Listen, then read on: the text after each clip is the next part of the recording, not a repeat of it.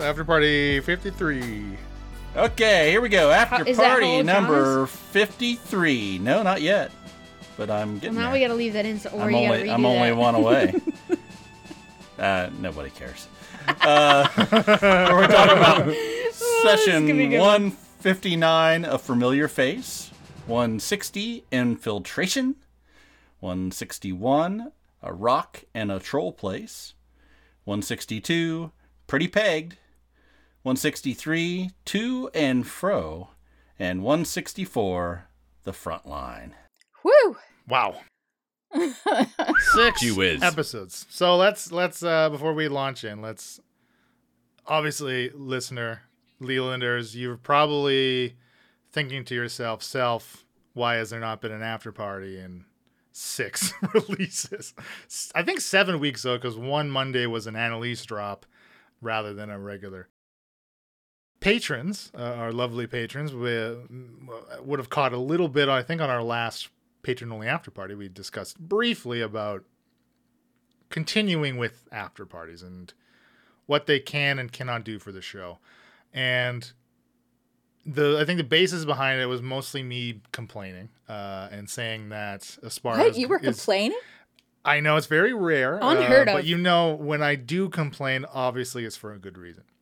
So it was me bitching about how Aspire is going on far too long, and how uh, there's we're just our barrier to entry for the show for new listeners, et cetera, et cetera, just getting bigger and wider and beefier uh, to overcome. and the after she said. parties are slowing us down. Gaining exceptional girth. Yes, it's, it, it's it has been It's uh, girthier. reduced It's too girthy. far too girthy. So, to combat that girth, we got to peel back a few layers, Okay. which happens to be Dear God. Oh dear. which This happens analogy's to gone poorly. Yeah, I'm I'm floundering here. I have I have my uh, what's that uh, that mandolin? The vegetable slicer? Oh, Is Oh, it a no, no, mandolin? oh, Oh, yeah, yeah, yeah. Whoa, whoa, Whoa. We don't So need to peel layers back with a mandolin. We're mandolining back a bit of the content here, and Oh. Oh, that's not to deprive you of any girth that we may or may want to put in We're your ear holes, listener. Julienning We just girthiness. exactly. We're trimming the fat, but also okay. So seriously, it's it's going to allow us to progress through Aspire a little faster, a little more quickly. Uh, again, we, I've been saying this whole time. Chapter three, last chapter, um, especially like in the la- in the latter half of chapter three, uh, I can already tell, and you as was the the front part of chapter three, it's going to be more combat heavy. We're getting into more situations where the combat is inevitable. Uh, we're going to have we're going moving into situations where we're just not going to be able to have as much role play as we did, like say in chapter two when we spent an eternity in Heraklion. the other side of that is we don't want to pigeonhole ourselves into very you know strictly like we have been for three and a half years of the show. Every three episodes after party whether or not we have something to talk about or not right? Like if if it's three episodes of combat which we had in this batch of 6 Mm-hmm. i mean we're we, we're going to talk about combat for an hour and a half two hours like mm, i don't think that's great content I mean, granted, we can talk for an hour and a half easily. well uh, yes But of course we can talk yeah. for an hour and a half but i just think we've all we've all decided that we're going to do them when they feel appropriate basically Yes. and rather than forcing them. And I think it's going to improve the after party for us specifically, and maybe you listener. I don't, I don't know. Yeah. but that's bottom line. I want to get through Aspara because we got we want to do some new stuff. We want to we want to be able to do something different, and cutting back on the after parties is going to allow us to do that. Yes. snip, snip, snip, snap, snip. Mandolin. is it called a mandolin though? 'Cause It isn't is the called a mandolin mandolin. An instrument. It is. Yeah, yeah, I think it's both. Yeah. Yeah. Okay. I think the metaphor was going down one path that Yeah. Was not good. That should Leland never took have it in a another direction mandolin that was down that even same worse. But Excuse Yeah. me. The four of you, maybe not John, he was pretty quiet, but the three of you, I was just disgusted. exactly, could not help but butt into my exposition that I promised you you would get up front. And that's where the metaphor veered. Because my original metaphor, which it's a moot point to try to explain now. Would have been great. The three of you fucked it up. Okay, The whole let's hear it. Percy thing. In their defense, whenever you say girth, there's really only one where to, one place to go, right? Mandolin, that's where I go. From my perspective, if anyone's at fault here, it's you, Leland, for expecting that you could tell us a plan ahead of time and that we wouldn't completely destroy it. Well, what was your what was your metaphor? I'm very curious. See, now you know how I feel. He didn't have one. the only person in the entire history of this podcast that has ever had a plan is me. Okay, there's no. All right, and that is shots fired because there's 164 episodes to show that there isn't a single well-laid plan that has ever been executed on this podcast. All right, I hmm. think driving. Denny down a long ass tunnel for two miles to see what's at the end of it I- speaks for itself. I, I'm personally offended. I think we've had fantastic plans. It's just you continue to fuck them up. You know, there's something to be said for ad libbing it, okay? We can. We're good with spontaneity. I mean, deciding in the moment. Mia wanted to go into that tent, but Shaft happened to wait to tell her till we're running to the boat. So I mean, let's just discuss when information's disclosed. okay, well, okay, so so obviously a lot happened in these six, and we're gonna be start also a, a bit of a format change. It's gonna be less of a recap like we traditionally do. we all know you listened. You love us. Well, if we have to talk about six episodes, uh, we don't want this thing to be three hours, right? So that's also part of part of the slight change.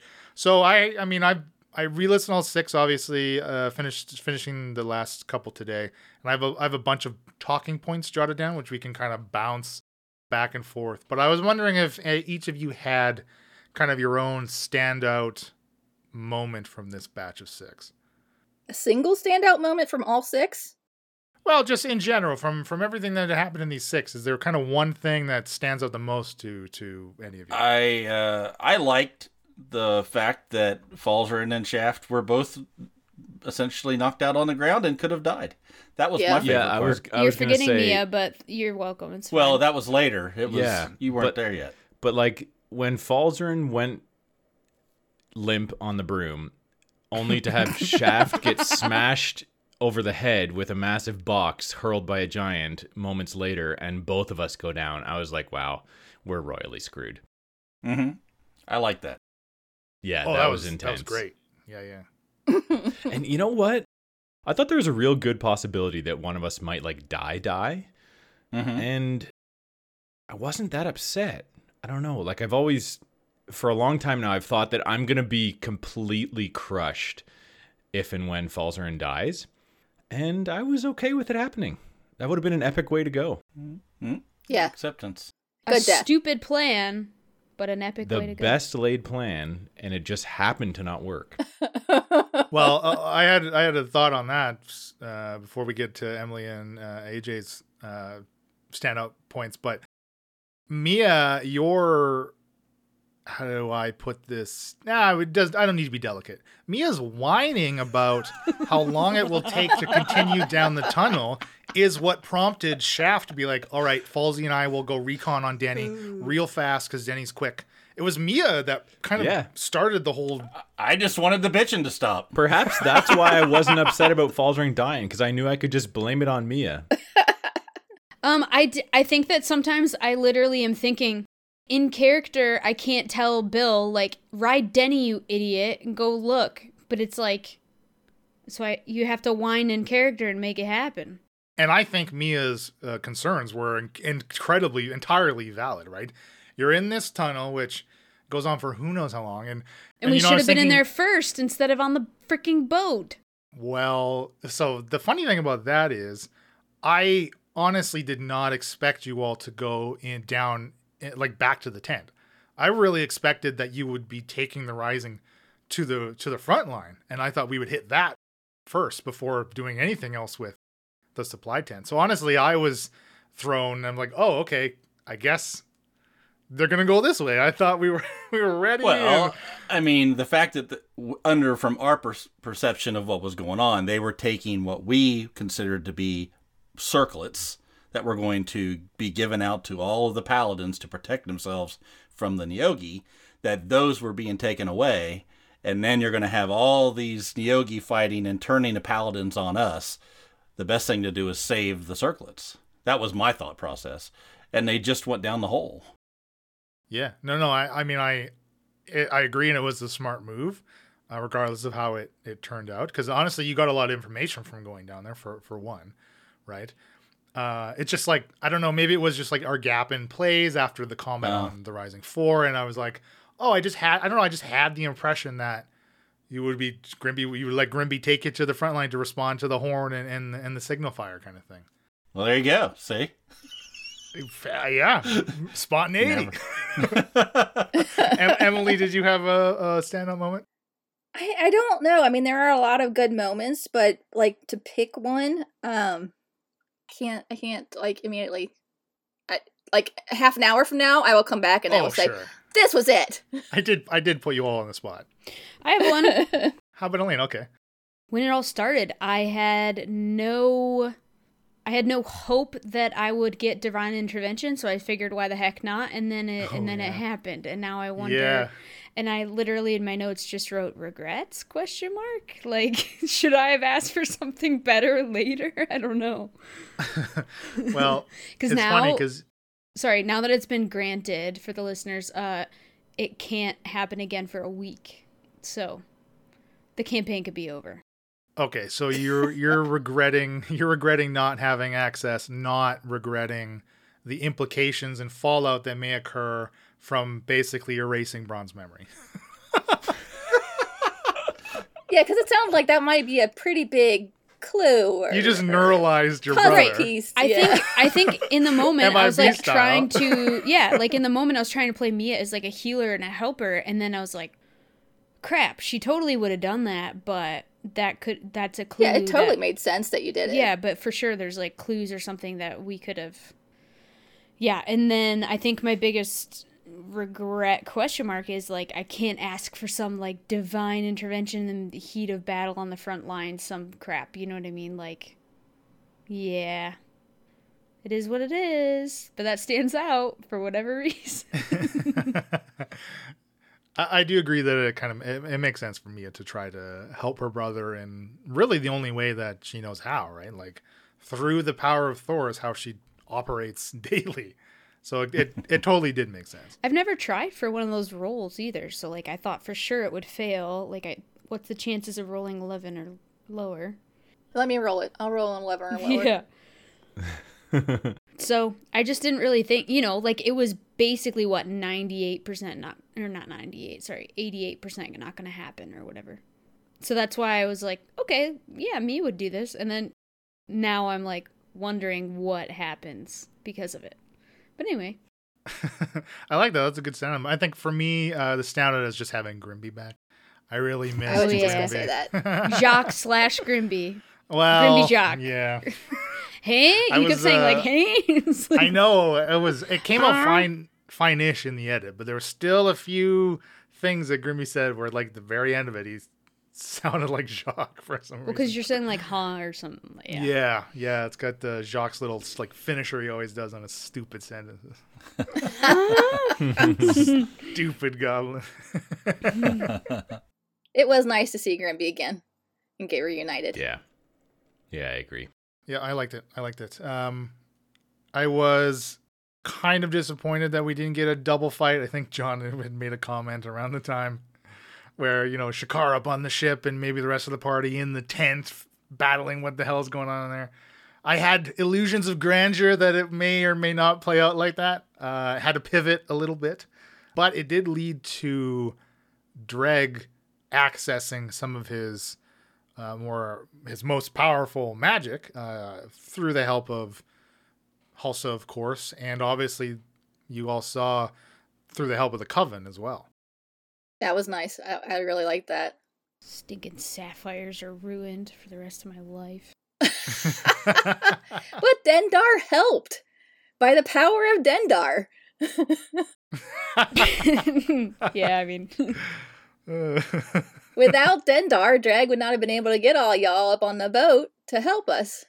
And that fight would have gone way different. Ooh, yeah, that would have been. uh That could have been the end of Shakara and Grimby. Venom trolls are nasty. Yeah. uh I mean, that could have been the end of the Rising Four. Yeah. We forgot that we couldn't be poisoned though.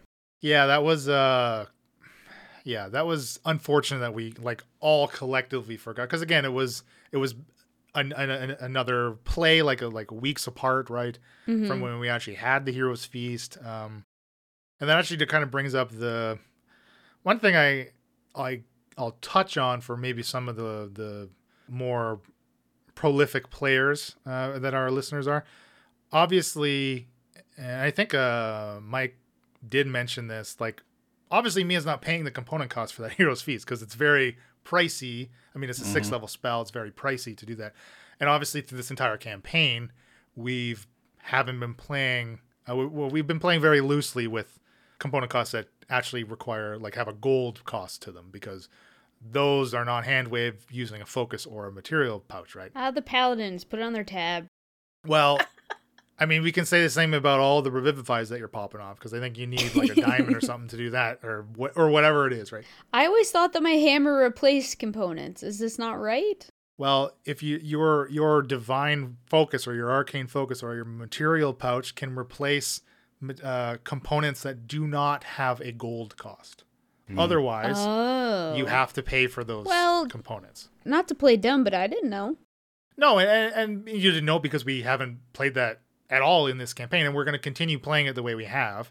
Which Thank goodness. I mean, that's well, I mean, yes, but but I mean, it would be entirely unfair to switch that because of the way the campaign goes and has been built. Like, it's not you guys aren't looting dungeons for mass amounts of gold for which you to then spend on your components, right? So it would be entirely incredibly unfair to just limit you in that way. Like, we're not going to do that, obviously. I mean, if you want to give us gold, it's fine.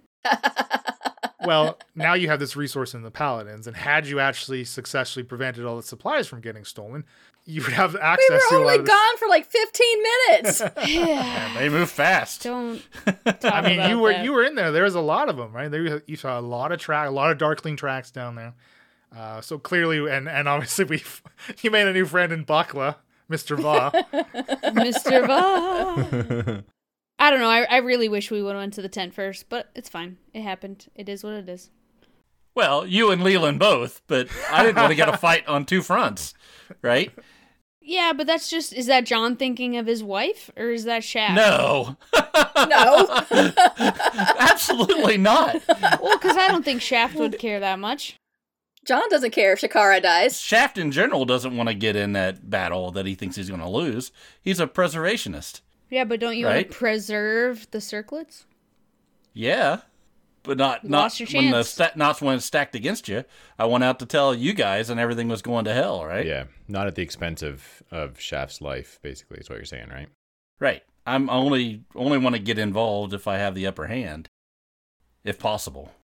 Yeah, I mean that that's how Shaft has lived as long as he has, you know, been doing what he has for as long as he has, right? But okay, so and I know Mia and Shakara uh, had said a couple of times throughout these episodes, like the supplies are taken and or destroyed. So do you believe that the the entire point of taking the supplies was just simply to destroy all of them across the board, or maybe you're just mostly referring to the circlets specifically, or what? I would be very surprised if the circlets were not destroyed. But the rest of the supplies, I would imagine they could use themselves. Well, I don't know. Do I guess they still need to eat? They're just Yeah. mind controlled, but they're still alive. Monsters gotta eat. Armies move on their stomachs, right? Yeah. If their goal was to just just make all of the supplies unusable, they wouldn't have. Sorry, I just imagined armies on their stomach, like slithering around. On the thing. Oh like a Behir. What have you been drinking? She said armies move on their stomach. Okay, sorry. Not literally. I know, but it looks funny to imagine. All right, sorry. yeah, I mean, why wouldn't they just have destroyed it all right there? Like, why would they go to the hassle of like bringing some of it with them to destroy it back wherever they brought it to? Right? Doesn't make sense. I don't think. Yeah, and I think we we did see inside before the the big rock moved over that there were boxes and stuff Yeah. in there. So You they did, yeah.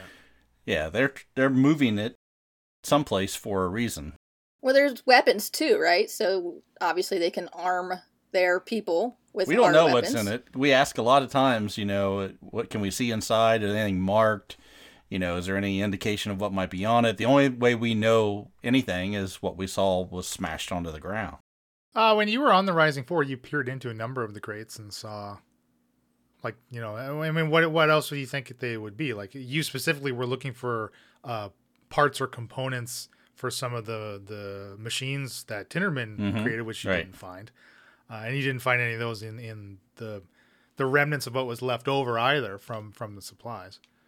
Right, but the stuff we saw smashed in the tunnels was more food and that kind of stuff. Sure, but and and I was trying to paint the picture of more like the things that were smashed weren't purposefully smashed. It was more like in the hustle of moving mass amounts of shit. This is just right. That's what I was trying to convey. Obviously, I didn't do that very clearly, but it wasn't like they were just picking random boxes and just the giants were just smashing them on the ground or anything like that. Right. I Target just think practice. if, if you had, I mean, that tent was full of boxes when I went in there, all the way around this massive tent. So if they moved all of that stuff and we've only saw a small amount of boxes smashed, you know, that sort of maybe were being pushed along and broke and they just sort of pushed it off to the side and continued on.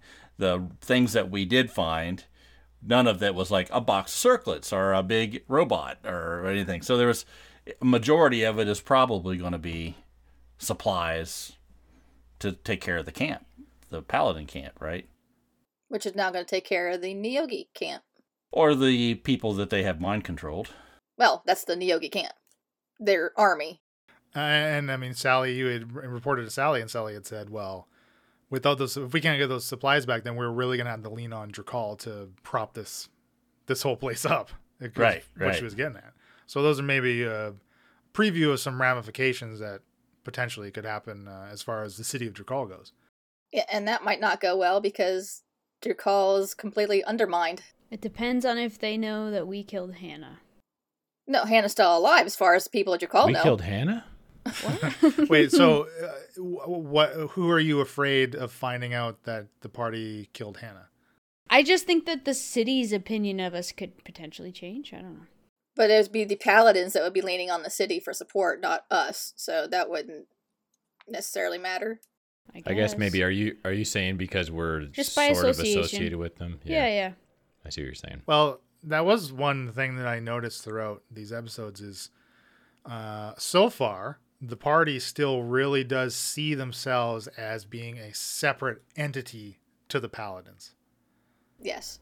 Mm-hmm. Yeah, but it is like we see our yeah we see ourselves separate as in we work directly for Samuel, or you all work for Sally, or like whatever. I I don't I see it as more of as like allies. We're a separate entity, but we're allied right now because we need to be. Yeah. I think Falzarin still doesn't fully trust Samuel and his whole regime, the, the paladins, you know, anyone who's working underneath him. Well, hell, three years ago they were the bad big bad guys. exactly. Right. We're essentially we're we're mercenaries. Mm, Yeah. yeah. Yeah. Hey, uh, I mean that's what maybe a lot of the the paladins tell themselves. Like Samuel doesn't discriminate to who who he does and doesn't enlist. The main thing I found suspicious by Catherby was when she said she reported to no one but Samuel. And I was like, That's what tipped you off. The way she was talking didn't tip you off. You you took way longer to think that she was mind controlled than I thought you should. And I'm like, sure, but I she's still thought of it way before the boys said anything. So I was proud of myself. Shoot. They just need shouldn't have weak-minded Catherbys guarding all their stuff. they need to recruit better. Maybe Shakara didn't leave us for Grimby. I stayed. You all left. I was thinking it. I just didn't want to say it first in case I was wrong. you were thinking that she was mind controlled, or you were thinking that Shakara shouldn't have stayed with Grimby. Yes. I knew that was coming. well, I, I did really like the the the Shakara, the new Shakara 2.0 and and Grimby reunion. That I liked how that went, and the party was actually very supportive, Yes, that was nice. surprisingly. Or indifferent. Calling it a club, joining a club. Yeah, Mia's not into No. that. I said my family. Oh well, whatever. Family, club, same thing. Well, he meant he was Leland was talking about before that when I was hesitant about seeing Grimby and whether or not he would. Oh yeah, because you're you're new form. you're a dime now. Yeah, but I mean, Grimby liked you back before you turned. Now look at you. How will he tell It, it's it was me? true love. what if he's into Dragonborn and now I'm not a Dragonborn? So That's valid. Maybe Dragonborn are his thing. yeah, Yeah. I, I mean, he might just be hoping you still have some scales left in all the right places. Ah. All the right scales in all the right places. that is one regret I have from these episodes. Is I wish, I wish I had kicked everybody else off Mike and Shakara and Grimby had had a proper conversation. Like, there's still a lot she needs to say to him. Like rare. Not like rare, Oh, okay. but also yes, that too. But other stuff. just about the change and everything that's happened and how she feels about it and just more in depth than what I said. Right. So, uh, Mia's a cold blooded murderer. That's right. now, mm-hmm. That is true. executing uh, whatever paladin gets in her in the way of her storm. No, no. I just Hmm. Wait, this is going to be interesting. Explain. well, I'm not murdering. I'm just like sucking the life so out. no Killing randomly. no. I believe the word is indiscriminately. Indiscriminately. That's the word. Thank you. It's Thank like you, the for the greater good mentality, which could be considered murder. But How do you feel about giving me a hard time about the horses now? Hmm? I re- I can revive them. right, because Yeah. I You mean, know, who's on a to say that I didn't revive the because ones? the harsh is, is worth the paladin for sure. Depends on if you're going like horse humanity or how many legs they have. Whatever your ranking are, you know. You're right. Le- You're right. yeah, Falzarin's killed far more legs. I heard about those horses for weeks and weeks and weeks. Yeah. Well, maybe if the paladins let you piggyback, uh, they they'd be worth more to to Mia or I guess Elena. Oh yeah. I I feel like I played Mia so Mia in these episodes, but that's the one thing that maybe wasn't Mia. I don't know. I just get so like confused when it's when the Neogi get involved. Like I see her as having blinders on, but I don't know. Did you guys think it was too You're out of young. character? You got worked up. You wanted to kill something, and something got in your way. Well, I mean, people make got mistakes. the bad guys primarily. Like No, I think I think that's a total a totally fair portrayal of Mia because you've said numerous times, countless times about how like these Neogi you are laser focused on dealing with the the threat of the Neogi. Well, it's like one man versus all of humanity in her mind, sort of thing. I don't know. Yeah, I think even if it's not really all that characteristic of Mia, when you throw the variable of the Neogi into the mix, maybe Mia behaves a little bit rash. I will say, the fight on the boat, like I went, I went all out. Like I spent resources, and I and we woke up that way. Like I spent my six level spell slot in Heroes Feast, and I spent what was in my amulet and and all this stuff. And then when it came to like the true to and fro episode, and we'll get there eventually. Like I like my resources are spent. In Mia's defense, we're just one bad conversation away from killing paladins anyway. Yeah. I mean, that is true. I mean, it, it, it seems the party is relentlessly one bad conversation away from killing somebody. I mean, whoever may or may not be in the room with them, it seems like it's sometimes. That uh, hungry, hungry Hadar thing, that sucked. Yeah, and you know it's funny because uh, we our plays were that that combat was cut into two of our like play sessions, basically, essentially what you heard in those episodes. Because like that, that was allowed me to be able to, to correct like because it, blinds everybody in it versus what how to use Java But also when I originally drew it on the map at the end of the first session, uh, I drew it only half the size. It was twice it was twice as big. it's got a, Oh, a twenty foot radius. So before we played again, I went in and I changed it, and obviously nobody noticed. I didn't- But it yeah, was, I didn't it's notice. huge. It's massive. So yeah, it doesn't do all that much damage though. But it really I think is is more like battlefield control Yeah, yeah. It's rather huge. than a damaging Blind spell. people? Well, it took me out for several turns. Like I couldn't get out of it. I couldn't do anything. Right. Well, the, yeah, that difficult terrain is so uh, aggravating, especially when it's centered right on you. Shakar not being able to do anything is a common theme in this group of episodes. Yeah.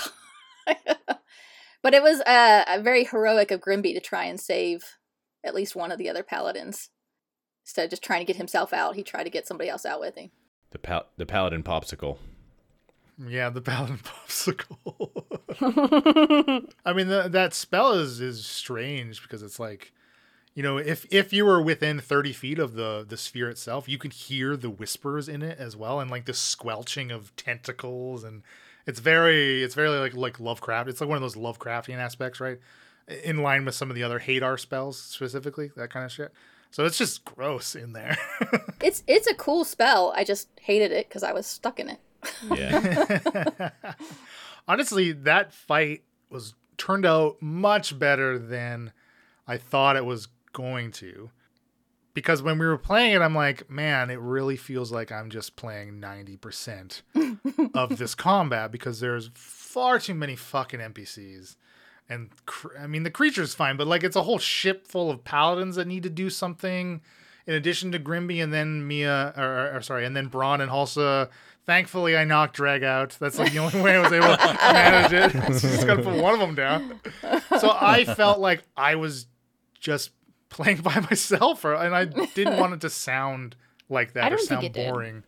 Boring. It I didn't, feel that way to me. No. No. yeah. Okay, well, I mean that's good. I hope it didn't feel like that for anybody else. Uh, like I said, the edit does mm, you know magnitudes uh, of of effort to to make something sound far better than what it feels like when we're when we're playing. I think not all the time, but it helps a lot. Oh, I, helps I a lot. agree. Yeah. Well, I mean that I mean that fight we had, you know, Mia got dropped off the ship. Um, Oh, I mean, psh. So that was a whole thing because it's like, can I put my wings out? And you're like, that takes an action. So te- Yeah. like, I mean, there's all kinds of things that you don't think about in the heat of combat, right? She could have used the shackles and popped right back up to me, but none of us thought about that. no, no, Right. completely forget about the shackles. which is again another action though, so it depends. But Well, okay, so I, I know there was some some chatter in the Discord about whether or not Mia I should have let Mia pop her pop her wings out, and yeah, like normal Dave brought up the rule of cool, like that's obviously rule of cool is something that you ideally you know usually is like something you would probably rule on, right? But uh, I don't know. I, I feel like we set I don't want to set precedents for moving forward for things because what if I want to drop one of you off of the toppest peak of the Vorgreg Mountains? If it happens to be Mia, I don't want her to be able to throw her wings open. So the top is peak. the Hmm. toppest peak. So those are the things that I think about when I think, but also like in session 60 from above, which was Mia's intro episode. For those that may need a refresher and haven't listened to it in the two and a half years since it came out, when Mia was thrown off the, the side of the mountain by the hurt Umber Hulk, her link to Thor, that deity, uh, Herafina, came down in that ball of light and, and basically f- stopped time, like she did when she spoke to Mia in the Kraken cave in in, Heraklion. So it was not it was not like a case of allowing her to do it here just solely for storytelling versus mechanics. Um, because I do think about those things. Believe me, I do think about those things, and I don't try to just brush that kind of shit under the rug. You know what I mean? So that's my justification for it. and I know at the time I was very annoyed that everybody was bitching about it, and I tried very, very hard to be as polite as I could in responding to the few uh, Discord messages that I Well, responded in the to. But I was annoyed. I was when it really happened. I didn't question it. It made sense to me. Like we're in combat, taking six second turns. Like we're taking actions. It made sense to me. Yeah, well, I mean, I just it- you literally just Featherfall is a reaction to cast, so that's what I base it off. And I don't and, have and it. that's how exactly, and that's that's kind of how it works. I mean, even if you know, like the in uh, one D and D uh, playtest stuff, like the Ardling or whatever that has wings, it takes this bonus action to pull put out wings. Well, it still wouldn't help you if you're being dropped off of Right. off of something. But also, though, I, I I do want to point out that I hope this combat, maybe not for all of you, I'm not going to name names, but I hope a, a lot of what happened in some of these episodes shows you the way that I'm I try to narrate what's happening in the fights because I mean one we're on we're up in the we're 100 feet up in the air on a ship with flying creatures that rounds before did swoop down grab a paladin and then drop off over the side. So there's already that little preamble foreshadowy that it could possibly happen, right? And Mm-hmm. perhaps Mia could have thought, well, I better spend one of my first turns popping my wings out just in case something like that happens. And really, the point behind that is just to eat up your actions. Like, that's exactly how the circlets function. It's literally to eat up, like, potentially your first round of actions. So the monsters, I can have my monsters get a bit of a jump on you as far as action economy, right? That's really the whole point of how those circlets are of the wise are, are designed to function. I'm always, I always struggle with that. Same with Blink. You ate up my actions, that's for sure. the circlet and blink i'm always like uh dude it's gonna take my entire turn just to do this but it's also gonna really benefit me moving forward but then i lose an entire t- it's a hard uh And attunement too. Yeah. yeah There's a lot of spells I don't cast for that reason. yeah It's just there are better options. Well, things that I think are better options at, at the time. Right, right, right. I just trying to relay a lot of like, you know, and, and I realize how difficult it is in the middle of combat, especially when you have like full casters trying to figure out what the hell you're going to do your next round. But there's always a lot of shit going on, and I do try to like, you know, foreshadow, for lack of a better term, potentially upcoming stuff. Like, I mean, even, with the first thing the the Venom Troll did was cut himself open and release that big gas uh, poison gas, right? So I try to show and not tell, obviously, right? And I'll say in combat, there's a lot of times, and you know, Bill's mentioned this before. You're focused on what you're going to do next, but if you've ever played a board game where the the whole board changes significantly before it gets back to your turn, many times I'll go, okay, this is going to be a perfect move. I'm going to move here. I'll use my whirlwind attack. I'll take out six of them, you know, and this is going to be perfect. And then the person that goes right before And me then Shakara does her whip attack and pulls him out of the puts way. everyone out of the way. And now you go, okay, well. I heard about that afterwards. yeah, but you don't know what I'm thinking. But I'm saying that's the kind of things that you you think you have a plan, and then that plan gets for whatever reason changes. Isn't that just life? Uh, yeah, it is. But that's what I'm saying. when you when people listen back and they go, "Well, why didn't you do this?" or "Why didn't you do that?" and you go, "Well, in my mind before that, this is what I was doing," and then it came up, and you can't think. D and D's got a lot of things you can do, right? There are a lot of there are a lot of moving parts, but to but that kind of proves what my the point that I was trying to make is. I try to give you all the tools in the narrative descriptions to be proactive, not reactive. And Mia's taking her first turn coming on that boat to pop her wings out. That's proactive. mm-hmm. But I'm not proactive. I mean, you took 20 falling damage for pizza. You took no falling damage. It because- was not as bad as it could have been. Yes. Well, I mean, the after party, as after parties go, I did have the boat get lowered, right? Darcy Gregg lowered the boat as well because I knew that roc was going to drop you if you didn't get out. But also, that could easily have been Shaft that got dropped because the turn before the roc grabbed you with its attack of opportunity, it missed its talon attack on Shaft. Mm. If it had mm-hmm. grabbed Shaft, Shaft would have been going over. And shaft's got no uh no way to save himself Well, from Shaft that. can't shackle to himself; he just doesn't move. Right. right Yeah, I mean, we're de- we definitely used those shackles once we remembered. how, how I think we might have mentioned this before, but how much do you not want us to have those shackles? now? yeah, it's kind it's it's a little if I was the DM and somebody had the shackles, it would annoy me a lot. Because you set up an encounter sort of thinking this, and then all of a sudden it sort of gets shit on, right?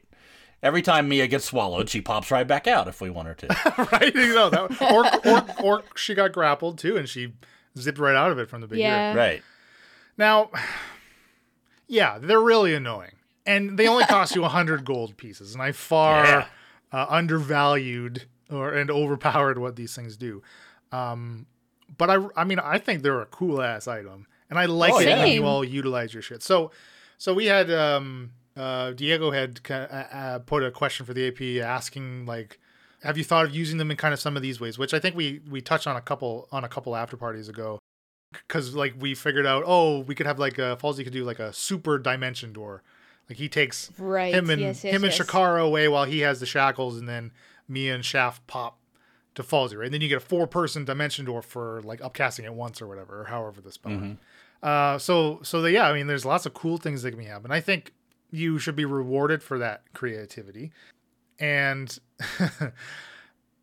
I don't think you should be penalized. Like if magic items can just be completely encounter ruining things, right? Uh, I mean, hell, just spells can be. I don't know. As as someone running the game, are you supposed to craft an encounter that is the party item proof, or do you give them the opportunity to be creative with what they've acquired and presumably earned throughout the campaign? Well, the second. Oh well, okay, great. Uh, okay, let's move on to the next, move Enough on to the next point here. but it is still frustrating sometimes when I think I can see how it can be frustrating that you're trying to to build a dynamic and an interesting encounter to you know because you want it to be you know what's the word I'm looking for sort of stressful on you know in a fun way right but if you know you can always you know just get out of every situation with whatever the, the situation might be. Like you can always teleport everybody away. It sort of takes a lot of the heroic fun out of it, in my opinion. Is that like a new tagline? The incorrigible party is stressful in a fun way. Uh, you know that that I think that's why they put things in place to try to balance those higher powered things. There's a higher cost, or there's So, like for You know. instance, we used Denny, a magical item. Then you guys were stuck in a situation where it was half the party. We were split. right.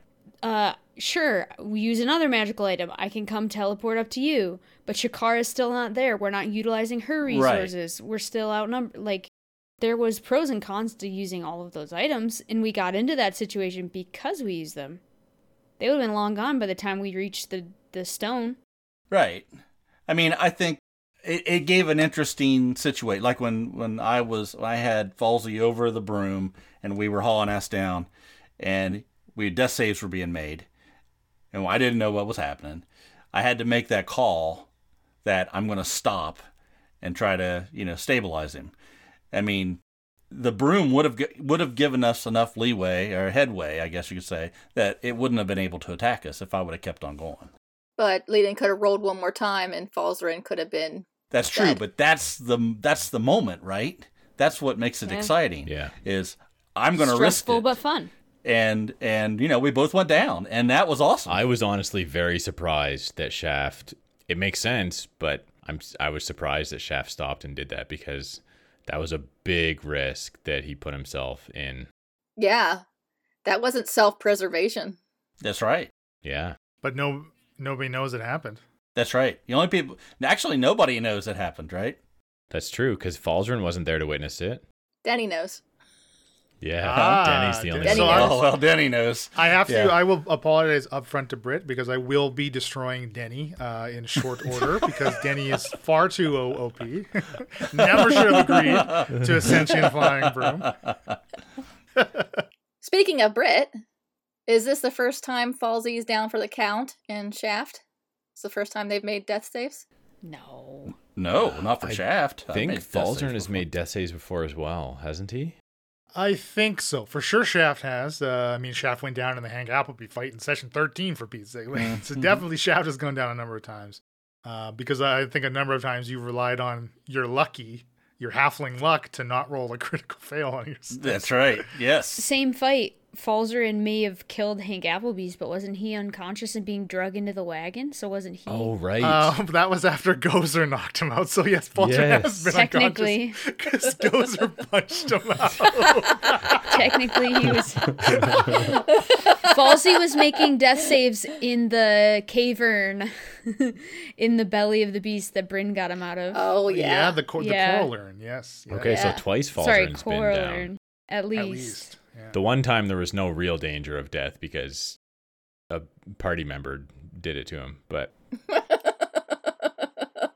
So Mia basically got stabilized. I think Shaft you had I rolled you one death save. I think it was a it was a pass. And Falzarin was at uh, a fail and a success. Should have kept it's going. first to One more it's, it's first to three, right? It's three out of five. It is the wh- whatever the first of three. Yeah, three successes and you're stable. Three fails and you die. Yeah. And a and a nat one counts as two fails. Two fails. Correct. Yeah. You did notice when I got off the broom, and you asked if I was going to get his potion out of his bag and put it down his throat or to stabilize him. Thematically, I wanted it to be stabilized because giving him the potion would bring him back up, right? I, I wanted him to still be down because if I brought him back up, then I went down. He could have somehow, you know, gave me a potion or brought me back up too. It was much more exciting the, to not give you the potion. And I thought thematically, I'm not going to dig around in a bag. I, I'm just going to, you know. It made sense for your character, Right. To choose that. So yes, I did save you, but I didn't. I had a I had a better optimal play, but chose not to take it. And I like I prefer those kind of things, the flaws and the and those kind of things. I think when I zapped to you guys, I was trying to keep a higher level spell slot open to put it on my pendant since my pendant was being spent.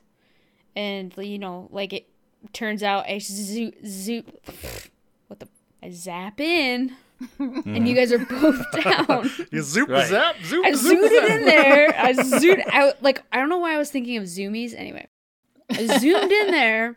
You guys are down. And so it was like, just use it. Use what I've got. Like, Right, do it. right. And, and I think that that's Mia. That's what I would do. But then, yeah, I have, you know, end of this group of episodes, I might have some first, maybe second level spells left. That's it.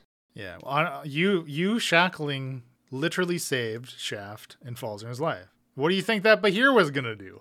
So, Oh, I, yeah. I oh, mean, Mia's humble, obviously.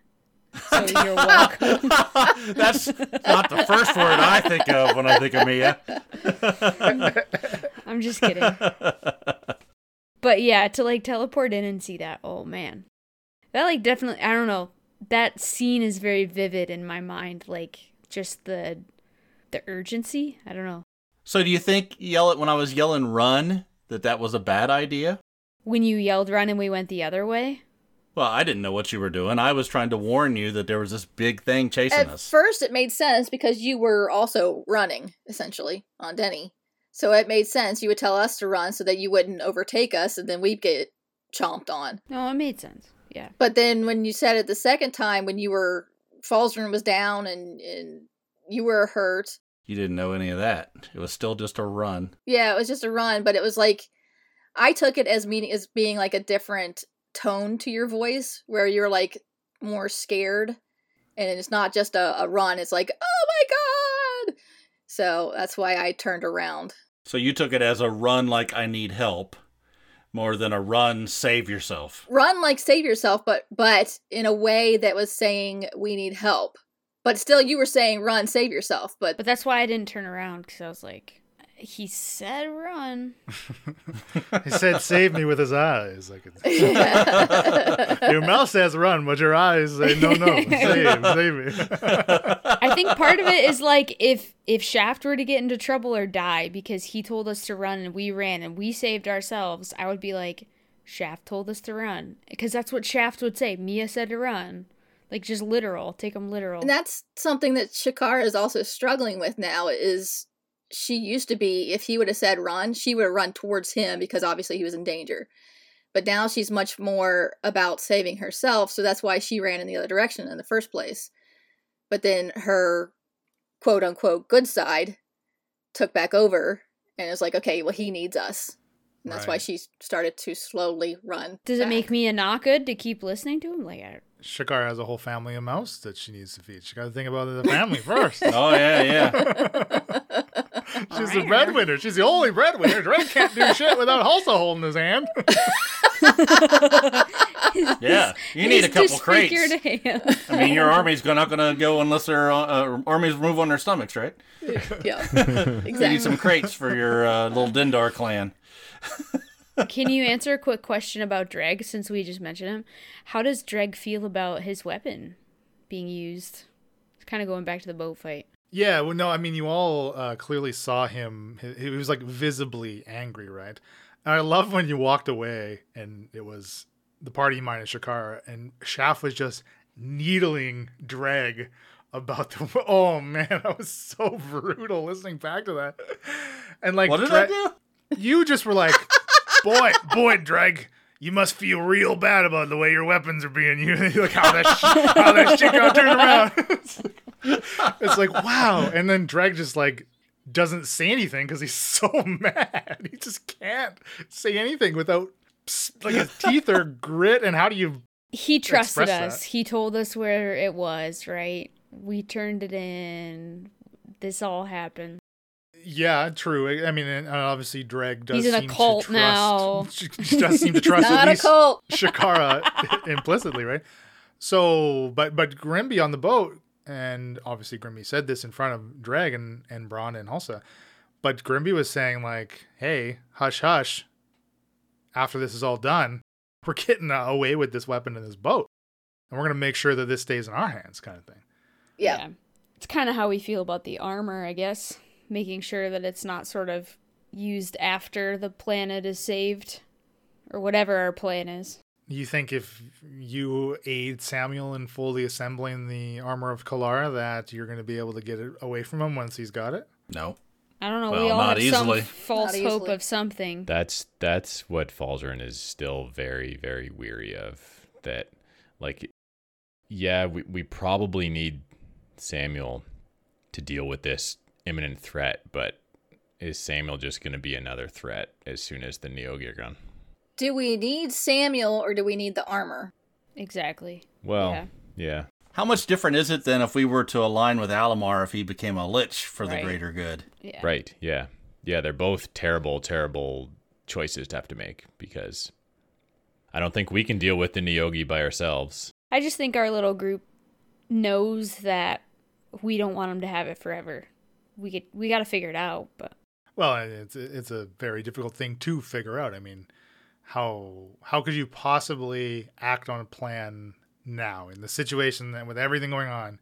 How could you possibly figure out some type of, of, of plan and then try to execute it as far as defying Samuel and what he's trying to do, gathering the pieces? Like, how would you go about doing that right now? Where we are in the story, how could you do that? The only thing we could potentially do is if we killed him and took the pieces of, uh, of armor that he currently has. And found the remaining pieces. Yeah. But you kill him, like who are the paladins gonna look to? What's gonna happen? What They are would they kill gonna us. do? Yeah. Yeah. Well, I I would assume at least some of them are loyal to him.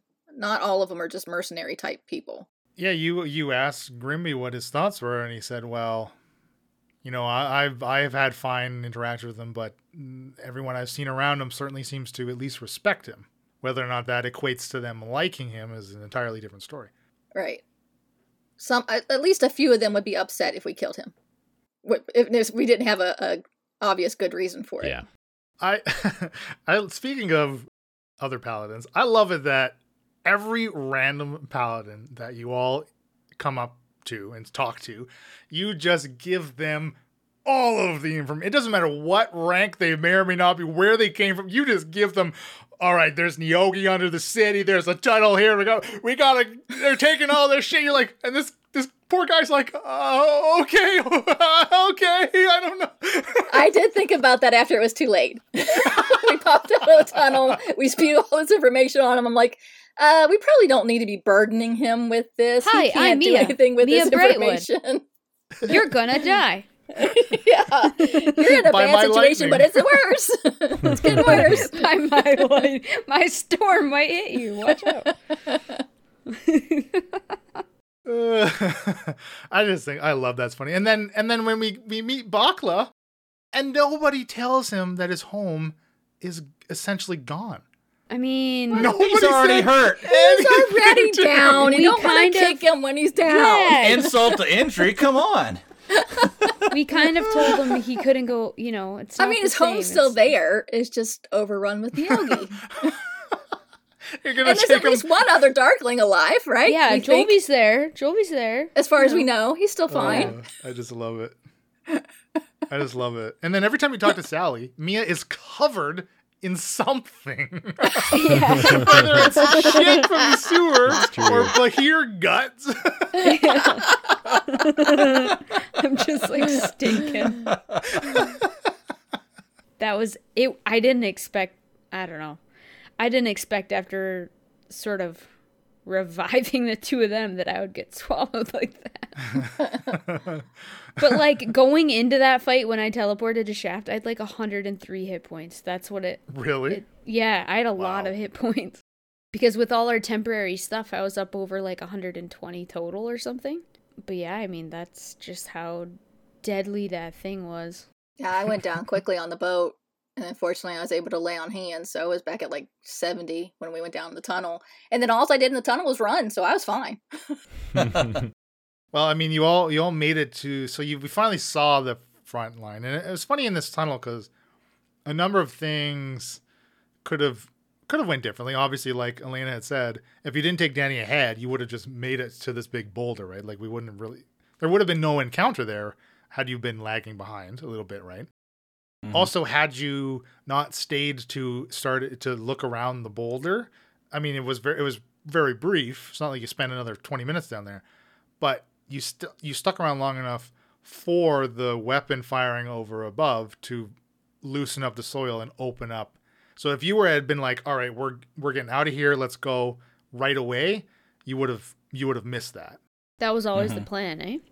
yeah. Correct. Yes. Must have been interesting. Oh, I thought you were giving us a way out. Same. Well, I mean, I, I it was a way out, but like again, you could have missed it. Well, we wouldn't have had that great Perry Doggin moment.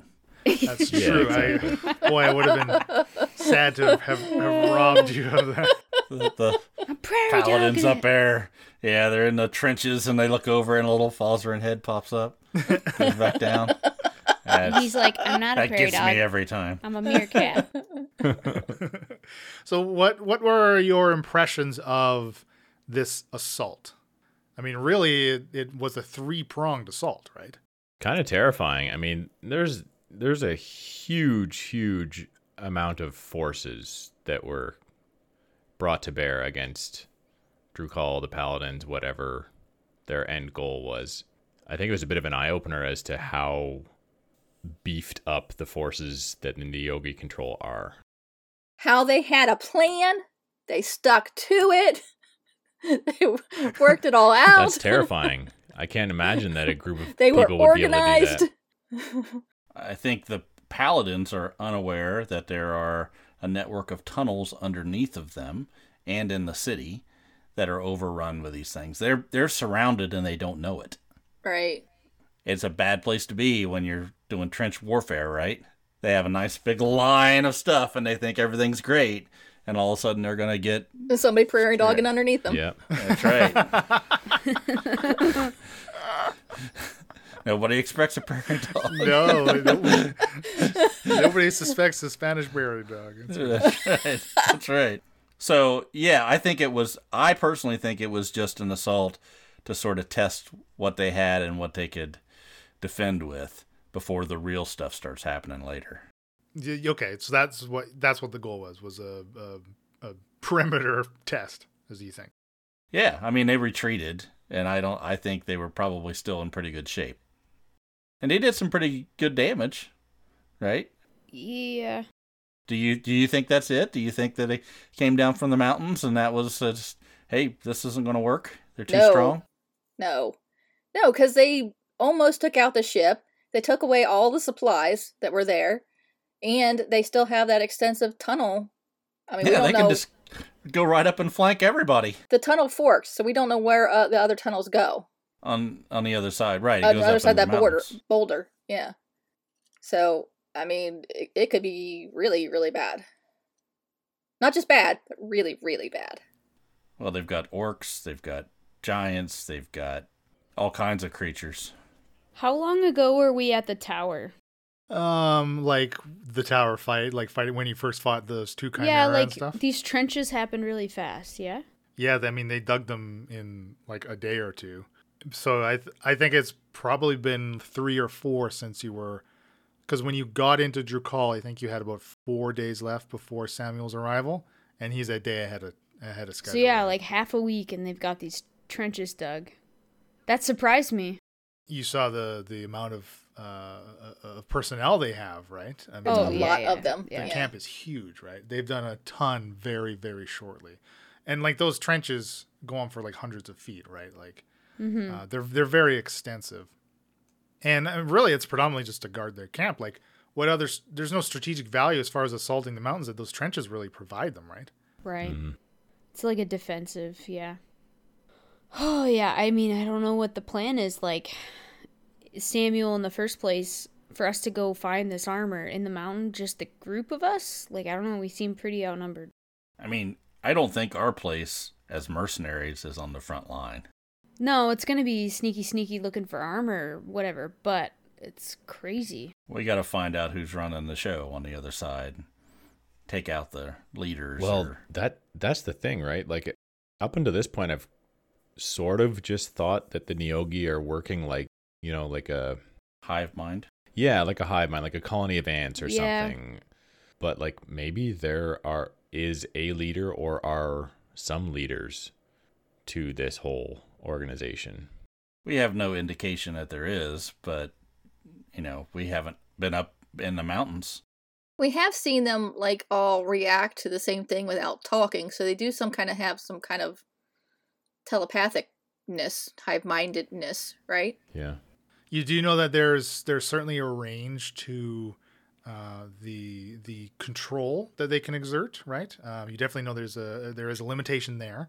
I don't think you've quite figured out what that is uh, exactly, and clearly they do have like a way to communicate to those that they have enthralled, right? So They do seem like a type of people that would have a type of being that would have a leader, somebody in charge, at least one, if not more, calling the shots. I think we, when we head up in the mountains, we might get some more clues as to what our next viable step is. Well, I mean, uh, now are you are you going to want to go into the mountains? Or you're going to want to use the tunnel. Well, the the tunnel leads up to right at the base of the mountains, right? So the tunnels behind that that big boulder are obviously tunnels under the mountains. Yeah, like I don't know how we could sneak past that boulder and things. Also, yet the tunnel almost definitely going to have creatures that will attack us in it. on the outside, on top of the mountain, we might be able to go a short distance without getting attacked. Mountains are favorite terrain, so I mean, I'm I'm fans of that. And there's more hidey places on top of the mountain. There's more inclement weather on the top of the mountain as well. Mhm. Ah, Ah, ah. being cold versus being eaten. huh. At least you get warm inside that tummy. If we go invisible with Pass Without a Trace, we can walk right up past them and slap them on the back. yeah, no problem. I mean, that's Slap them on the back. Smack them on the butt. that's not an attack. That's a term of endearment. it's all on how you mean it. Yep, it was a lot of good fighting, a lot of good episodes. With you know, I think we got pretty close on a few things. Those rocks were a pain. Uh, you know, the the boat fight was pretty awesome. The tunnel fight was cool. It feels real, right? Like the Yeah. Neogi's taking over the mountains and everything. Just feels really close all of a sudden. It's like ha- it's happening, right? This is not a drill. It's happening. like the Michael Scott. Like it's happening. I, I know we touched on it in the last episode a little bit why I didn't summon Buttercup, but it is a 10 minute cast. So it wouldn't have really helped a whole lot, I don't think. Mhm. She definitely would have fit, and I probably would have gotten to them a little bit faster, but then I would have had to stud still for 10 minutes in order to do that. So I don't know how much time it would have actually saved me. I mean, especially when you at that point you had no idea how long the tunnel was, right? So Right. yeah, w- without having any of that knowledge, and I, I, I it's funny I, I keep doing this. I keep like, just I guess maybe in the nature of the Neogi and and how they utilize the Umber Hulks uh, to make their tunnel network, because obviously you've seen tunnels that they've dug out before, right? And uh, are familiar with the Umber Hulk's work. every every tunnel has a little signature at the bottom of it for the Yeah, of course, yeah. of course. You could tell by the mark. claw strokes on this one, it was done by. yeah. Yeah. Uh, This one but, was left-handed. but like even like when we were under the lake in the Kraken caves and the Kralakina caves, uh, under the Tainted Lake, there are a number of tunnels that run for miles from the main section, right? Most of which you have yet to explore. But I keep putting you in these long tunnels where I have to be like, okay, how long do you want to walk for? An hour, two Right. hours? Like I don't know why I keep Right. doing that, but it just keeps happening. Well, Yeah. as long as they're uh, big enough to fly through. That's all Falzarin cares about. Yeah. we did have a question from Facebook. Oh. Oh. Ah. Michael says, "Is Bill ever going to use his inspiration?" Ha ha ha ha ha ha. He knows the answer if he's laughing. Well, I did reply that would require him to remember he has it. No, it's marked prominently, and like there's like a s- multiple circles drawn around it on the character sheet. So I haven't forgotten. I just I'm waiting for the perfect time. Yeah, I still have one too from Ashley Miller that I've been uh, waiting to use at the right Yeah. time. oh yeah. I have a bunch. I need to start burning through them. Can I have some, please? Thanks. I need to start burning through them. Well, we get to D and D one, everybody gets them all the time, so we don't have to worry about it. I think uh, using your inspo to reroll that saving throw from that lightning breath would have been a great spot, Falzarin. Yeah. Yeah, it's I don't true. know. You took 66 damage from that. thing. See, I, I, didn't anticipate that it was going to hit that hard, or I would have. When you told me the damage total, I was like, "Well, it's nice knowing you, Falzer." that that was an impressive uh, lightning bolt. Yeah. Now, uh, to curious that you bring that up. So, was that upcast or was that just a straight lightning bolt? It's just, it has a lightning breath. That's Dang. And it, it- so, is it equivalent damage to the spell lightning bolt? Uh, no, I think the Behir's lightning breath is 12d10. Oh, okay, because I was gonna say like a And- dragon's lightning breath, like a, a dragon's Uh, breath kind of Oh, weapon. oh, I, I don't know. I, you would you would have to. d- I guess it would depend on what challenge rating of of dragon you're looking at, probably. But the lightning bolt spell, I believe, does uh, 8d6 or the same as fireball, but it's lightning damage in a straight line. That's that's what I thought. Yeah, and I was kind of expecting a similar amount of damage, and then it was not at all. you metagamer. Yeah, yeah, yeah. That'll teach you. yeah. So lightning bolt is uh yeah 8d6. It's it's essentially the equivalent of fireball, only it just it's not the same shape. Yeah, it's it's a little worse. Yeah, I guess if you like the different damage types, but a Behir is uh, in lore wise, they're they're dragon hunters. Oh, really? They- yeah, they they take them on and basically prey on dragons. What a bunch of jerks! I love dragons. Until they're breathing fire on you, or acid, or lightning, Or lightning. or cold. I mean, my goal is to play D and D in a universe where dragons are friendly one of these days. I'm I'm, I'm probably just gonna have to be a DM because no one's gonna make that universe, so I've got to make it myself. well, we can put There you go. we can put you in we can put you in the, the My Little Pony universe and just put dragons. in it. Yeah, there you go. Sold, sold. My little dragon. if that's what it's going to take for you to DM a full campaign, then I'll just have to. No, I'm out. no. no thanks. Come on, you can you can like put fancy fancy things on your dragon. You can like if it had hair, you could braid it, dress it up. Dragon with hair. You're right. You're right. I'm sorry. All right, you lost John too. All right, come on, come, Yeah, over, yeah. come over to my new campaign, John, where dragons will eat you. They'll eat your Oh, I love face. it. Yes. Elena, Emily. Uh. Tough crowd. Tough So Split the party. what's your campaign? the line's been drawn in the sand. All right, you, you're over here with us, or you're over there with them. That's- Yeah, that's right. That's fine. That's fine. You all are just narrow sighted. a helpful like gold dragon a metallic dragon would be nice, but not like a My Little Pony dragon. Yeah, maybe find one of those. Find the good. There are good dragons. There are good aligned Sure. dragons. Oh, really? I'll only play oh, if Oh, yeah, the yeah. campaign dragon is Puff the Magic Dragon. Blaze it up. That's the goodest of aligned dragons. yes. And we all just play a bunch of Puff hippies. just wants to have a good time, buddy. That's Puff's voice. I like it already. Let's go. I think we got to all of the questions. Thank you all for the input. We've had a lot of discussion. Uh, although Diego It's has another one saying, is wondering if the party ever tried using the protection from, uh, it's protection from, from evil and good in 5e to counter the Nyogi mind control ability. Level one Nah. spell accessible by all three spellcasters in the party, which he does not consider Shaft to be a caster. Yeah, well, he doesn't know what he's talking Well, about. Well, listen, I can change my spells every long rest, and do I? No. So how I I don't Sometimes. Falzarin Sometimes. doesn't have that spell, and I have never really read into it all that much, or I did and I don't remember it. How would that work, or how does that work? I thought about it with Izzy one time, actually. Oh, really? Yeah. So first level abjuration, one action, touch one willing creature you touch. Uh, you have to concentrate it, concentrate on it up to ten minutes. So that's another pretty severe hindrance is concentration.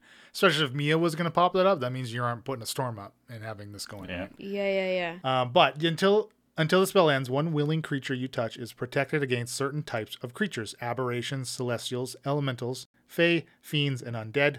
Protection grants several benefits. Creatures of those types have disadvantage on attack rolls against the target. The target also can't be charmed, frightened, or possessed by them. If the target is already charmed, frightened, or possessed by such a creature, the target has advantage on any new saving throw against the relevant effect. So the circlet's one action, and it's protection if you right. I mean, you're good for a minute. well, you have advantage. You are Im- if you activate it, yes. One action to activate it, you are immune to being charmed for one minute. Yes.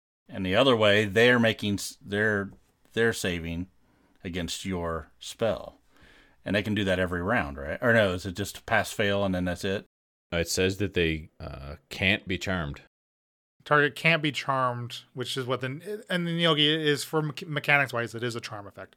So this absolutely would protect you for up to ten minutes, actually, assuming concentration was was held on it for a single target. Absolutely. I think because you have the circlets, it's probably not worth maybe swapping out. But the last clause in that spell, it's actually very interesting. Where if you now I the target does need to be willing, granted, but if you cast it on somebody that's already charmed by a Neogi, Mhm. should you prompt them to make another save against its effect, they would then have advantage on it. But would they not be willing if they're charmed? Like, well, does that that's that's kind of the iffy part, I guess. Yeah. I've yeah. thought about casting it on myself before and then like approaching Izzy or something like that. Like this is way back in Heracleon. That's the only that's the last time I looked at it. I would think if they were allies to us before getting charmed, they would be willing. But if they were like, it wouldn't work on on a troll or something like that that the Neogi mind controlled. Well, I think specifically for the effect that the Neogi does, it is mechanically it is being charmed, but it's less of a it's less of a charm. It's it's an enslavement. They are literally taking over that creature's mind. So I don't think in this instance I wouldn't consider a, a creature controlled by a Neogi to be willing uh, recipient of a protection from evil and good spell. Hmm. Makes sense. So no teleporting them onto the boat. Uh, yeah, no, no willing teleportations either. I loved when Bill was like, they have to be willing, right? In another scenario, because not every charm effect is like that, right? Uh, You you can be charmed, you can potentially be charmed by something or someone and not realize you were charmed. Therefore, Hmm. still be like again, if it was like a like if Grimby was say charmed maybe by Izzy, and that just would mean like Grimby wants would protect Isabella should she become in, in danger. He may not be aware, but still functioning fully and participating with conversations with you all. Whereas obviously you've seen the way like Catherby was, right? Like she's not going to be willing to to to accept that spell. But in in the in the example of Grimby and Izzy, Izzy Grimby would be because he's still your friend. He's still an ally of yours, unaware of what effect is on him, right? So I think th- there's a little nuance to it, I suppose, but um, Mm-hmm. Yeah, the Neogi is, is it's kind of a strange creature, and obviously, how they're being applied to this setting is a little out of the bounds of their actual stat block. If you were to look at them, obviously, we need those mechanics from their stat block, and I need to use them for when like pre-circlets and you came up against them, and they could potentially uh, take over one of uh, a party member, right? if if a creature takes damage, you get to reroll a save, right? Under those effects. Same as like a normal charm, uh, usually. Now, we've kind I've tried to hint at like some of like the older orcs that you found and fought um at the last time you were at the tower. Like some of these creatures have been under the enslavement of the Neogi for so long that they just could not possibly pass a save to get out of it. Is kind of what I'm trying to portray. Again, I don't know how clearly or really how many opportunities we've had to try to exposit that to, to, to you all, right? And obviously the listener. Do they even think about trying to make a save at a certain point, right? They're they're just are what they've become. They're not thinking. A- And it's not like I've designed any specific mechanics to it, like, oh, X amount of time means you have a, a, a minus two penalty to your save or, or whatever. Um, but it's more like uh, if one of the party members in a fight got charmed, you smacking them in that fight would trigger them to break it, as per the mechanics of, of the stat block, right? Yeah. I mean, it, it might feel a little wishy washy, but that's really just to be able to apply it to the setting, right? Yeah, I think that makes sense. Mhm. Well, good job, everybody. Best six episodes yet. Well, we did we did answer Bill Ben's questions, but we didn't say Bill Ben name, so I just wanted to say Bill Ben. Hey, Bye, Bill Ben. Thanks, Bill Ben. Love you, buddy. Which question did he have? Uh, what is what's everyone's thoughts on Mia killing the paladins? Oh, Oh, okay. thank okay. you for that Good- question, good Bill question, Ben. Bill Great. Ben. Glad Be to talk dumber, about am I it. right? and also, when Shaft yells "run," does he mean toward or away? Oh, wow. Yeah. I mean, that is a good question. Is it to or is it fro? I guess we'll never know. That's right. Both, apparently. Apparently. Why not both? There are plenty of different names for the for these Oh, yeah, episodes yeah, that yeah. could have went either way, but I think my favorite is pretty pegged. Pretty pig. Yeah, that's a good one. Down here. Yeah, listening back, I was like, "Oh, yeah, that's why he named it that." Uh huh. Yeah. we, we really hammered that joke Oh, home. that tent is pretty pig. It was subtle, but I feel like people will get it. Yeah. It's not like I've gone on an after party about butt plugs for 20 minutes or something. we honestly haven't brought up butt plugs in I feel like two years. Yeah. We been used to talk about butt plugs every after Yeah. party, at It's, least. it's like they're behind Sometimes us. twice. Oh. That's what the boxes were. They were stealing just boxes and boxes of butt butt plugs. It's Frickin' you know A. what? A butt plug is like a Neogi. After a certain amount of time, you just forget you're under Don't its even know it's control. there. Forget it. Oh man. Well, I've been shaft. That's what Anything else we want to bring up before we sign off? IPCon. Oh yeah. Yeah. Uh, Sign if you're still available. if you're still on the fence, there's a few spots left, but we're getting close. It's uh, it's getting close to happening. Yeah, it's exciting. Go to the website; all the information's there. Board games, hot tubs. It's gonna be probably one of my most excited I've been for a vacation in a long time. I think. Like I, I always love vacation, but this is. I'm very pumped for this. Powered by our patrons. Join our Patreon. Help make this a reality. Yes. Yeah. Get bloopers. Get mini campaigns. All kinds of good stuff. Got a new mini campaign in the works. Let's do this. Coming at you whenever we finish it. Yeah. Yeah. That's so suck it. Oh, that was the other thing. Okay, well, first off, I hope everyone enjoyed this kind of newish after party 2.0 format. I don't know. We're all over the place, which It's is what we usually thing. do, anyways. It's the same fucking, just a little less structure. Uh, but the other thing is, I don't know if we want to potentially get some input, but we are we are almost wrapping up uh, Annalise's Revenge. Part uh, four should be coming out before this drops, actually. Uh, so the finale should be this same week, the Thursday that this comes out. And uh, I think another thing that we were talking about doing was the way we release one shots onto the main feed. As in, we were going to probably just drop them all at once on a single day rather than weekly releases, right? Right. Yeah. Yeah. We discussed it. Binging. Yeah.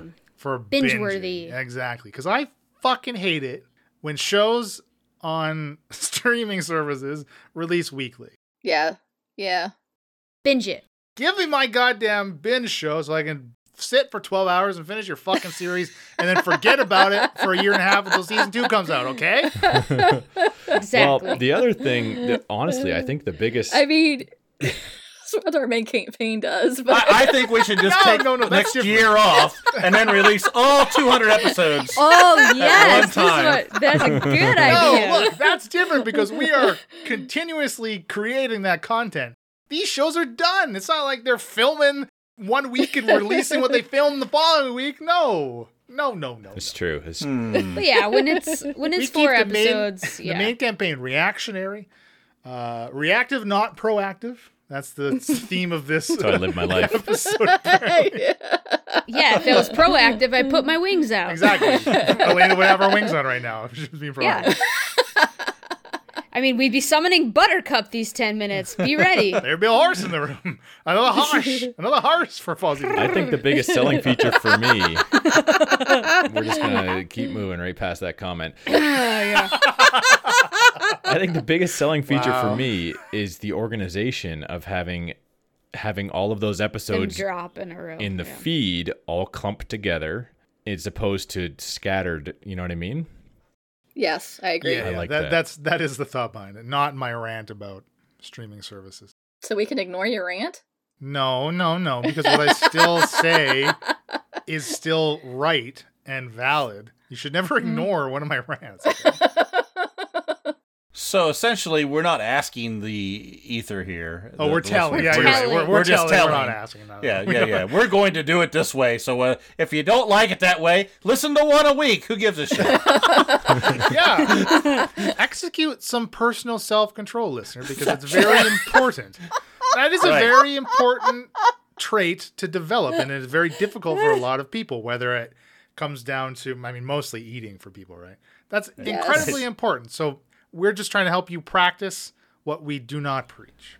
to, to this there's- point, we've taught you how to do it right. Now we're going to test you by giving you all of it. We're gonna give you a character with a, f- a cowboy hat made of flesh, and we're gonna tell you to wait a week to hear more about it. That's the no, you're gonna want to. Bi- Yes. You're gonna want to binge it. Trust me.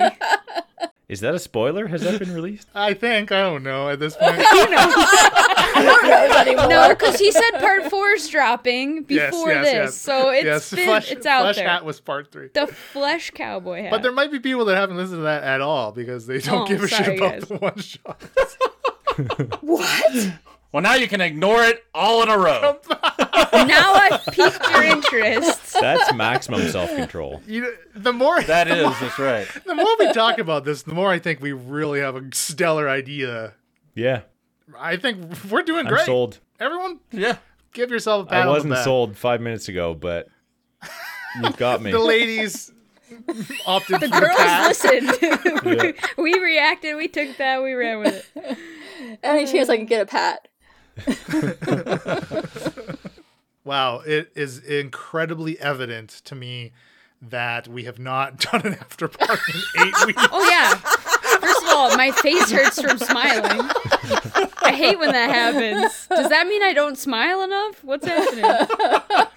Doesn't uh, doesn't it take less muscles to frown than to smile? Isn't that what they say? Wait, no, no. Wait. Or is it supposed to be the other way It around? takes more muscles to I think Oh.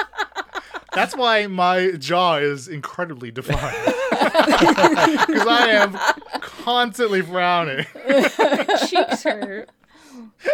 oh We're cheeky after party. yeah, can you tell we haven't hung out an hour and a half later? Please take us home. Please wrap us up, John. Okay. Nothing else to talk about, right? I don't think so. I think that was great. All right. Good job, Usually you just everybody. end it without asking, but thank you for asking. Don't ask, tell, John. Come on. I know. I'm holding off. I'm letting. I'm. I'm having some self control Yeah. here, Oh, shit. Deep breaths. and now I'm gonna release. Here I come. It's Oh, edging. gosh. Here we go. Here we go. You ready? Oh God. I've been John and Shaft. that was quite the climax. Thank God. I need a shower. Yeah. Oh. Wow. I've been Emily and Shakara. I'm Elena. I play Mia. I've been Bill and Falzarin. And I'm Leland Steele. Happy adventure.